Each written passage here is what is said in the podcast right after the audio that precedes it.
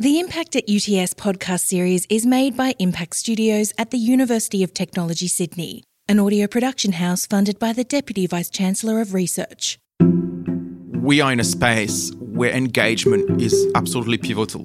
We need to be engaged. And to be engaged, it's not only a transactional process, it's really working collaboratively with industry and is really trying to combine the thinking and combine the ideas, like trying to solve an interesting puzzle.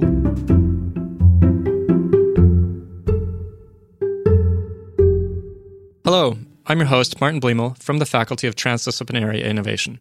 In this episode of Impact at UTS, we're going to be hearing from three distinguished professors, each from a different area in STEM. They're going to tell you how they build engagement and impact into their research. This delivers excellent research with real world impact. We'll hear about technology that changes the way we detect traces of criminals at crime scenes we had a lot of collaborations with leaders in the field, like the US Secret Service, the UK Home Office, the Israeli police, and the Royal Canadian Mounted Police as well. And they are all using that Australian formula.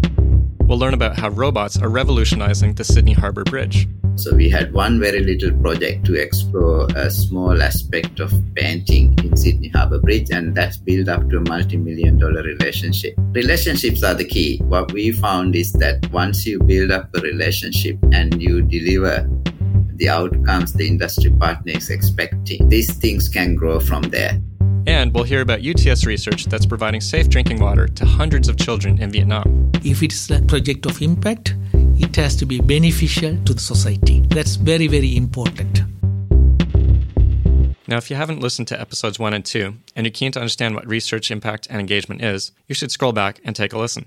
You'll hear stories from the field about how UTS researchers are achieving social justice for an Aboriginal community whose voices have been ignored for over three decades. And you'll hear how a small device is activating the tourism community to restore Australia's Great Barrier Reef. But today, our focus is on STEM researchers, that's science, technology, engineering, maths, and medicine. First up is Distinguished Professor Claude Roux. I think my big motivation is to create this cultural shift that is needed in forensic science to really exploit forensic science at its fullest. Claude is the director of the Center for Forensic Science at UTS, and you'll soon find out a total pro when it comes to research engagement and impact. Claude spoke to Impact Studios producer and journalist Cassandra Steeth. I feel forensic science is still very similar to the early days of medicine. We still discover fundamental things, fundamental principles. And for those who don't know, can you explain what forensic science is? Forensic science is like a nano archaeology. What we try to do is to reconstruct a past event based on what we call traces. So, you know, when you do something, you leave traces of yourself and traces of your behavior behind.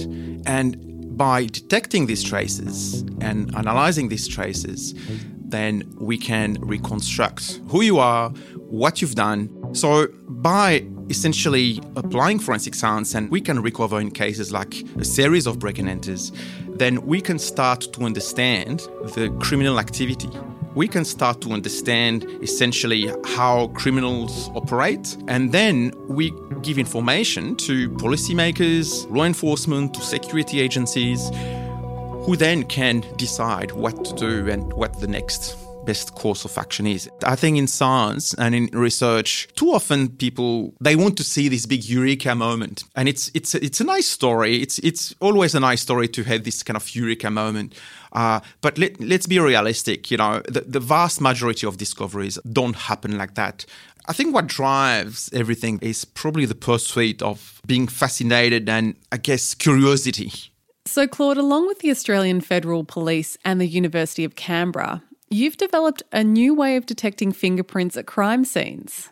The technology's become known as the Australian formula, and it's the method of choice of fingerprint detection around the world. So, what's it all about?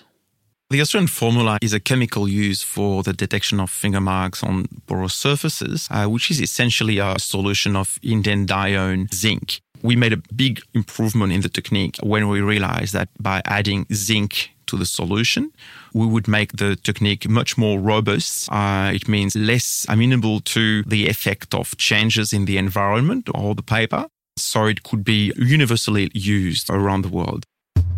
Claude's given us access to see how the formula works in action To do this, we've headed to the lab with Dr. Xanthe Spindler. Xanthe's part of the team that developed the formula.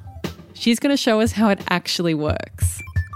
We can put some finger marks down now and touch it as naturally as you want to, as if you're picking up a piece of paper or see if we can detect them.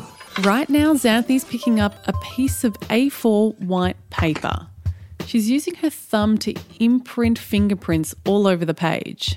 We're going into our wet lab where we do all of our chemical enhancement processes. And then once we've done that, we can go into the dark room and see if we've developed any finger marks. Xanthe's putting a piece of paper into a heat press. So the first thing we need to do is turn on the heat press. We'll then pour out some of the indandione zinc solution into a tray and we'll soak the document. We let it air dry a little bit until it no longer smells like salt and vinegar chips. You'll notice that very pungent smell of the acetic acid when we pull the document out. And then we take it over to the heat press. It's just a standard pants press, the same thing that you'd see in most uh, dry cleaners and laundromats. And then we have our developed finger marks. And we're done. Bright pink marks are starting to reveal themselves all over the page. So we've got quite a few really good intense pink ones over here, uh, right on the edges of the page, which that's a sign of very, very strong development. Now she's using a really loud lamp to light up the page. It's called a Polilight, and you've probably seen something like this on TV shows like CSI. You can see these weaker finger marks pop up in the fluorescence. And this is why techniques like indandione zinc were just such a revelation on top of the existing techniques. The Australian formulas allowed forensic scientists to better detect traces, and it's having a huge economic benefit. In Australia alone, it's estimated this research saves the community $1.6 million for every homicide where fingerprints that would otherwise go undetected are found. We've been involved in fingerprint research for some time now, and we knew that the fingerprint research that is going on in Australia is really top. So that was just a confirmation that Australia is a leader in fingerprint research. So Australia's at the top of their game when it comes to forensic science by the sounds of things. How important was engagement in developing the Australian formula? It was pivotal. We started the whole research there essentially with the AFP, and then the University of Canberra became involved. But without the Australian Federal Police, we wouldn't have been doing this sort of research. And how did those relationships come about, particularly with the AFP? Was it an ongoing relationship that took many years to cultivate? Yes, I think there is no secret for any good and robust relationship. You can't achieve that overnight. And usually you start through individual connections people you feel comfortable with and you can collaborate. And then at some stage, the collaboration has to escalate and becomes more institutional. I'm always saying, you know, it's like a marriage, if you want. It can be very robust over the years and you've got ups and downs, but you tend to look towards the same direction and have the same sort of major principles. Claude, the end users of your research have a huge international scope. Who are your end users? Look, with this Australian formula, essentially it's anyone performing finger mark detection. In addition to the Australian Federal Police and all law enforcement agencies in, in Australia and New Zealand, in the development of that research, we had a lot of collaborations with leaders in the field, like the US Secret Service, uh, the UK Home Office, the Israeli Police, and the Royal Canadian Mounted Police as well. I started to collaborate with the AFP almost immediately when I joined UTS in 1996, and we never, we never stopped. We generated hundreds of graduates who are working now with the AFP. How important is engagement in your work, Claude? Could your research be as successful without it? No, no, it wouldn't be possible. I think it's very clear that we are in a space where engagement is absolutely pivotal. Uh, we need to be engaged. And to be engaged, it's not only a transactional process. You know, it's not only asking IDs to the industry from the industry and the, just applying them and that's it. It's really working collaboratively with industry and putting the collaboration without hierarchy. It's not that someone is better than someone else. It's really trying to combine the thinking and combine the ideas, you know, like trying to solve an interesting puzzle It seems there is a shift in the way universities are thinking about research. In some cases, researchers may have been doing research for industry and communities, but now the idea is that the research happens with them. Do you agree with that idea? And what do you think may have inspired this shift? Yeah, I, think it's very clear. For too long, end users have been informing universities just to give ideas and quite often just identify a problem they have and then it was the end of the transaction. Quite often, university would go away, do the research, and that was the end of it. So there was a kind of very clear transactional uh, relationship. And I think people started to realize that it's not very sustainable. It doesn't exploit the value of university as creation of new knowledge and, and if you want this creation of new knowledge and this new knowledge being passed on to as many people as possible, you need to work hands in hands with the end users. So it's an ongoing thing. It's not just a one transaction. So definitely it's much more than just research for end users. It's really research with end users. And I would even go further. It's also research on end users. And remember, an end user is essentially anyone outside of the academy that could use or benefit from your research. I would say they are completely critical to the kind of research we do because there is no point to do research that is not helpful. Having a thesis that is just put on a shelf, maybe a nice report, but it doesn't help really, it doesn't have an impact. Claude, you are, by what I understand, quite masterful at establishing industry connections. Do you have any tips on developing industry and community connections in your research? What has been your approach? I think it's really talking to the end users right from the beginning. And as a researcher, trying to be part of the relevant community. So there is no point to say, oh, I'm the researcher. This community is just there for me to bring nice ideas, support research grants. When it runs out, I move to another community it's one model. There are very successful researchers doing, you know, following that sort of model. Um, it's not mine because, I mean, my passion is forensic science. I really want to improve and provide progress and impactful research outcomes to my discipline. I've always worked with end users in forensic science right from the start. And again, going beyond the simple transactional relationship. And I would say it's especially not money that you after from the end user. You after, I would say, a collaborative identification of the problem, collaboration to find good ideas, and collaboration to find good ways to go about the research. And, and then within the university, you can implement that research and at some stage go back to the end user with some solutions. Was the specific impact of your research always understood from the beginning of the research, or was it sometimes more of a discursive journey, so to speak? Yeah, I, I think most research require the researcher to be curious. And sometimes you find maybe results which don't really fit with what you thought. And you can either disregard them and try to find another way to find what you, you wanted to find or you thought you would find, or you start to think, oh my God, there is something there. I should probably investigate that a bit further. And to me, it's good research. A good research project is a research project that would find some answers, but actually will find a lot more questions. You have to be flexible. You have to be innovative. Even in science, you have to be creative if you want to create very successful impactful research. But if we focus only on the impact and on the strategies to get to the impact, we probably, you know, miss the point. It's really about creating a very positive environment for engagement with the end users that are relevant to your research area. So, in Claude's work, thinking about his end users from the beginning and understanding how his research will be used in practice is vital. Understanding the end user's world is so important. You might have the next best thing since sliced bread, and maybe people still like their sliced bread. But whatever you're developing, whether it's new bagels or cereal, if you're not giving them what they want or what they need, they're not going to adopt it. By engaging with end users, Claude gets a real understanding of the industry's problems, which helps inform his research process and leads to greater impact and adoption of the work he does. There's a bit of a virtuous cycle going on here. Next up, I want you to hear from Distinguished Professor of Mechanical and Mechatronic Engineering, Gamini Dissanayake. He founded the Center for Autonomous Systems at UTS, which currently has a team of 70 staff and students working in robotics. It's the second largest robotics research group in the world. I'm Gamini Dissanayake. I am a distinguished professor at UTS in the Faculty of Engineering and IT. So I set up the robotics group at uh, UTS. So I've been working with that team for over 18 years now. Professor Dissanayake goes by Dissa, and a big part of his work has been developing robots to manage civil infrastructure, including bridges, roads, and water pipes. Dissa says a lot of infrastructure in Australia was built more than half a century ago, and in many cases, it's time for an upgrade.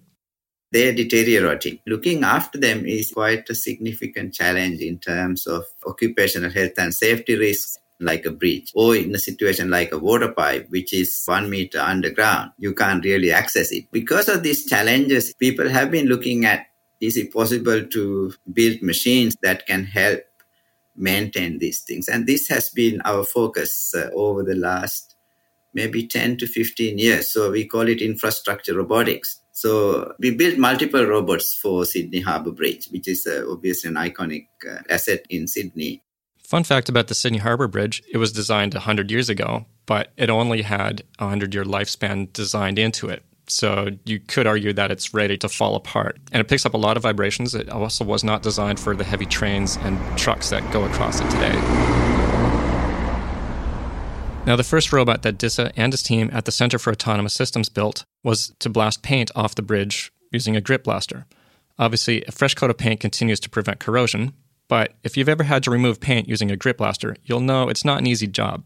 And who wouldn't want a robot to do it for them? Especially when it comes to using chemicals at high speeds and high heights, it's pretty dangerous. And so you have to strip the paint out and repaint to make sure that this uh, protection is there.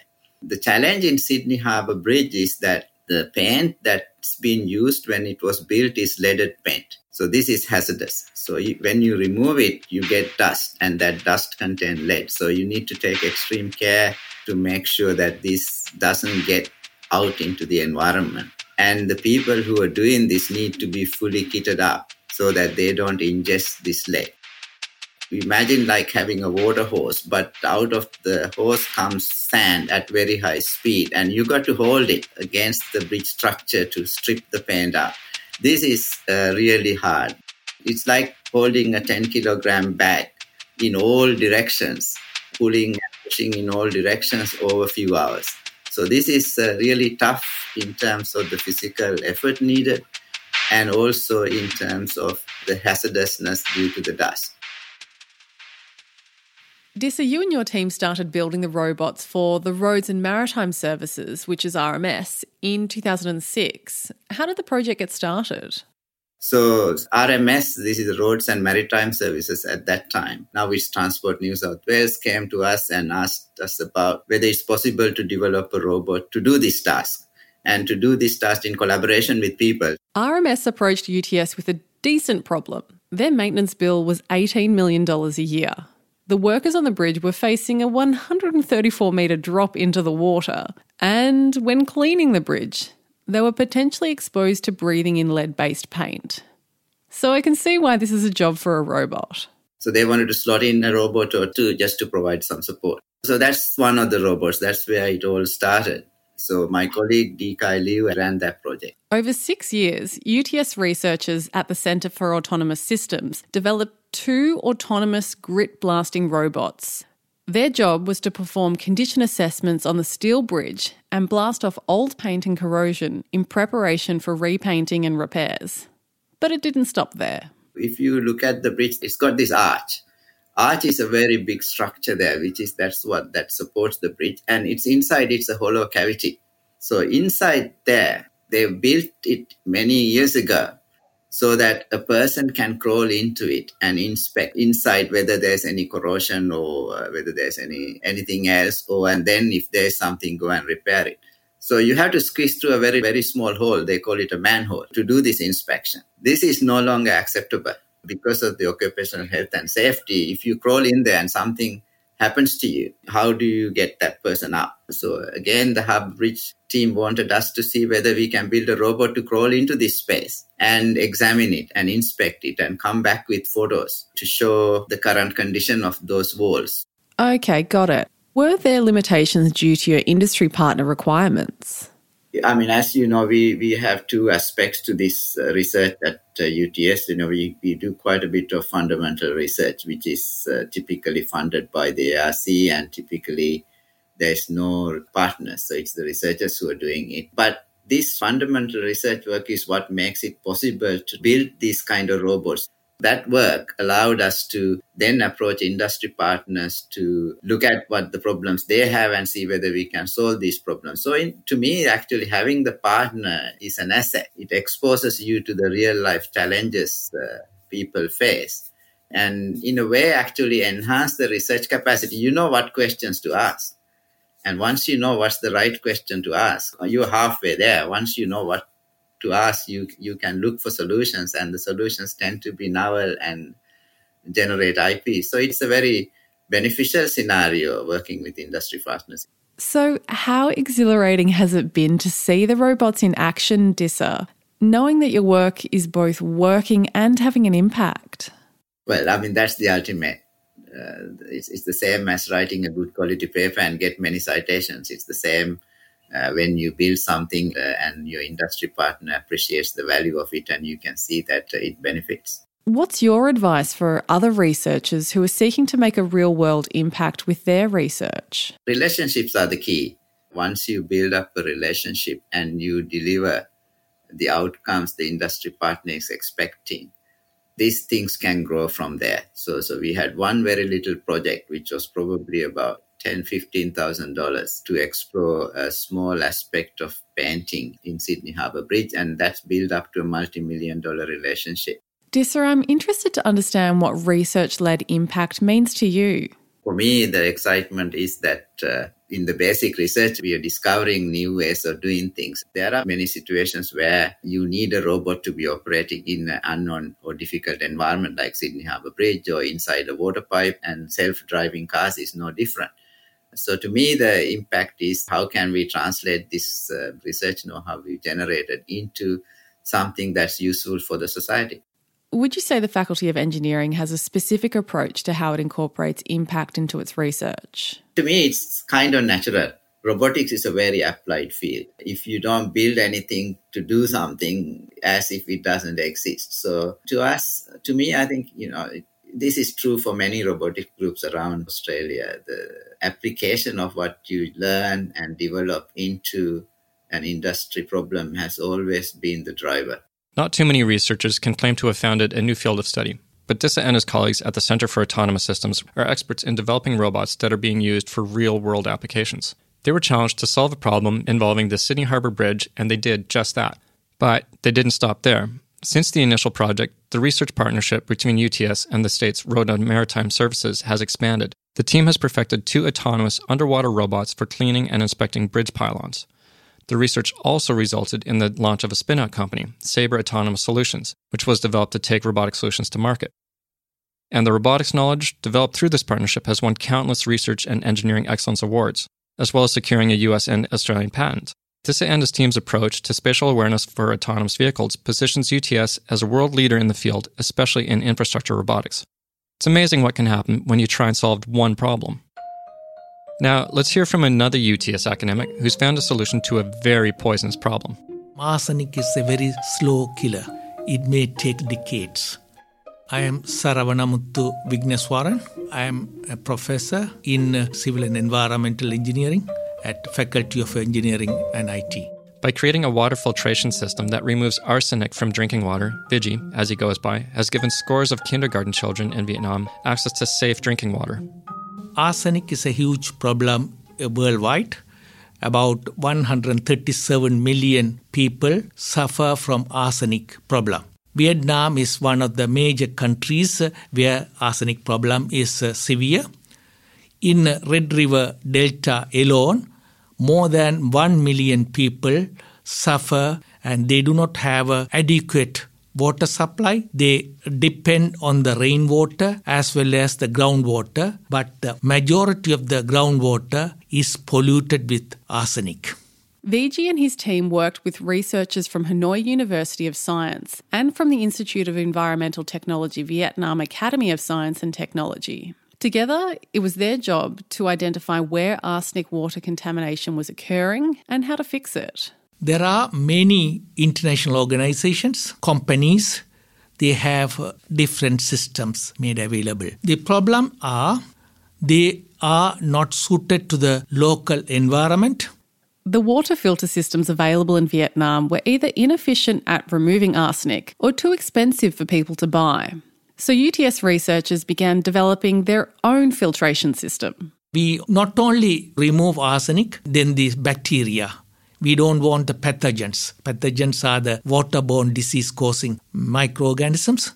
We wanted to remove them as well. So we removed arsenic and then we use the another filtration system to remove the microorganisms so the water comes out will be free from arsenic as well as bacteria as a result, clean drinking water is now available to hundreds of kindergarten children in Vietnam. In some cases, it may have saved lives. How does that make you feel, Viji? Because that's a pretty significant impact. We are so happy in the sense when we went to install the unit and the principal, vice principal, the community uh, leaders, all of them, they were present. So we felt very, very happy. They want to work with us and they felt the ownership in the work. And they wanted to work with us and solve this problem together. Viji knew that it wasn't good enough for the filtration system to just work. It needed to be affordable.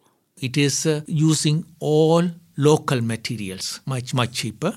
That is our main target uh, because we wanted to use an adsorbent which can be available anytime without any restriction and this can be easily handled by the local vendors and the local companies. And the most important ingredient there needed to be buy in from the local community, a sense of ownership. Best practice is uh, we work with the local companies to build a system with the local material.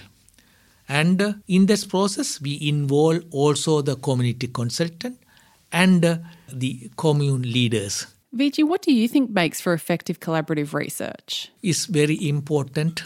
Both sides uh, should be transparent. We should make sure that uh, both focus on the finding which is useful to the society or to the research. If it's a research project, it's towards the research. If it's the project of impact, it has to be beneficial to the society. That's very, very important. The technology Viji is talking about has also won a DFAT Technology Against Poverty Prize as part of a Google Impact Award. And Viji and his team have plans to scale up the project in other parts of the world.